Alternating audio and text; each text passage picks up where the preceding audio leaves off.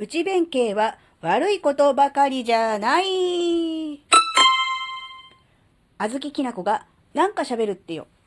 この番組は子供の頃から周りとの違いに違和感を持っていたあずきなが自分の生きづらさを解消するために日々考えていることをシェアする番組です。こんにちは、あずきなです。あずきなはね、子供の頃から内弁慶な、そういう子でした。内弁慶って最近言わないので、若い人はね、何それって思うかもしれないので、ちょっとだけ説明をすると、要するに内弁慶っていうのは、自分の家、あるいは家族に対しては、結構ね、元気よく、あるいは横柄な態度とかね、あるいは時によっては乱暴的な、みたいなそういうね、わがままなとかね、そういう態度でね、結構おしゃべりだったりとかするんですが、例えば学校とかね、そういう外側ですね、になるとおとなしくなっちゃう。言いたいことが言えない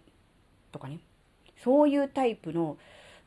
家と、学校でこう態度が違うっていうような、子供に対して、あの子内弁慶だよねとかね、そういうような言い方を今はしないのかもしれませんが、あずきなが当時のね、昭和の時代は、よくそういうことを言われたりもしました。で、あずきなは典型的な内弁慶の人間で、家ではね、傍若無人に振りまい、わがまま放題し放題、ね、気に入らないことがあると、感触を起こして暴れまくるという、そういう子供でしたね。ですが、学校に行くとおとなしくなる。借りてきた猫とまでは言わないかもしれませんが、手を挙げて発言することもなく、友達もいない、おとなしい子。おとなしい子っていうか、存在感のない子ですね。ところが家に帰るとね、もう席を切ったように喋りまくるという、そういう感じの子で、本当に人によって態度が違う。場所によってかもしれませんが、そういう感じの子だったんですね。で、そのことに関して、罪悪感がありました。やっぱり世の中の風潮として内弁慶イコール良くないみたいなね、内弁慶イコールダメみたいな感じがありましたので、そういうような自分はダメだなとも思ったし、なんとかならないものかなとも思いましたが、やっぱり学校でおとなしくしてる分、やっぱストレス溜まるんでしょ。家ではもう言いたい放題、自分のわがままし放題みたいなね、そんな感じでした。で、学校に行くとおとなしくなる。家に帰るとわがまましようで暴れるみたいな、そんな感じだったんですよね。なので、ある種、二面性というか、二つの自分が一人の中にいるみたいな感じで、そういう自分自身を、どっちが本当かなみたいなものも含めて、何か信じられないような部分もありましたね。違和感、不信感と言ってもいいかもしれませんね。なので、そういうものがたんですが、で、実はそれがですね、内弁慶がそこまで悪いもんじゃないんじゃないかなっていうようなものを最近見た、YouTube の動画で説明をされていて、なるほどそうかと思ったので、もしかしたら同じようなことでずっと悩んでる方、自分自身にね、責めてる方、罪悪感を感じてる方いらっしゃるかもしれませんので、ちょっとだけシェアしたいと思います。要するに内弁慶っていうのは、家と学校で、態度が違うっていうことですね。自分のキャラが違うと言った方がいいかもしれませんけども、で、それがですね、何も悪いことばかりではなく、学校という、集団生活、集団社会において自分自身の主張を出すというわけではなく、引っ込めてるわけですよね。それはある意味空気が読めているとでも言えるわけですよね。自分のわがままを出すところ、出さないところをしっかりと、わきまえているというふうに取ることもできるわけで、それ自体は悪いことではないんじゃないかみたいなことをね、おっしゃっていている動画がありました。その話を聞いたときに、なるほど、そういう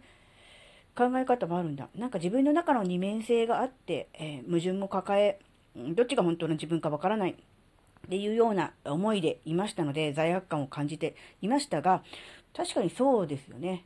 自分の感情を抑えるべきところは抑えることができる。そして、ある程度それが許されるであろう場面には自己主張もできるということであれば、それは決して悪いことばかりでもないのだなって、そんな風に思いました。やっぱりね、過去の自分に対して、特に幼い頃の未熟な自分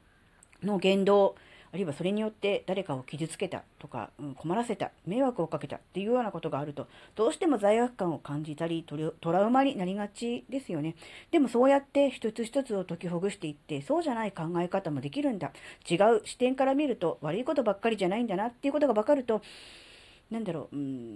完全に過去の自分を理解するとか和解するということはできなくても、自分なりに、幼いなりに我慢していたところは我慢していたし、ちゃんとしている部分はあったのだなと思うと、少しね、こう気持ちが軽くなり、過去の自分との わだかまりのようなものもね、溶けていくのかもしれないな、なんてことを思ったので、今回はこの話をシェアすることにしました。そうやってきちんと自分の当時の行動、あるいは感情を解説してくれるってすごくありがたいですよね。もちろん全てそれが合っているかどうかは分かりませんが、そうやって解説してくれることによって自分の中で、気づきが得られ、違う解釈もできるのだなと思えると、自分の過去をね、悪いものとして蓋をするのではなく、違う視点で見れることができることによって、実は今、そして未来も変わっていくんじゃないかなっていうことをね、ちょっと考えました。宣伝にはなるんですが、そのような感じの話を、最新作40代からの自己理解、答えはすべて自分の中にあったにも、書いてはいるわけですけれども、よりね、深いところでその自分自身を良くないなと思っていた内弁慶について、別の解釈をね、得ることができましたのでね、やっぱそうやって少しずつ自分自身の過去と向き合い、解釈を変え、自分自身を、新しく、定義していくっていうのがね、やっぱりこの人生後半どうやって生きていくのかっていうことに対するヒントにもなり、あるいはもうこう推進力みたいなものにもなるんだろうなってちょっとだけ思いました。はい、今回のお話があなたの生きづらさ解消のヒントになればとっても嬉しいです。ここまでお聞きくださりありがとうございました。それではまた次回お会いしましょう。バイバーイ。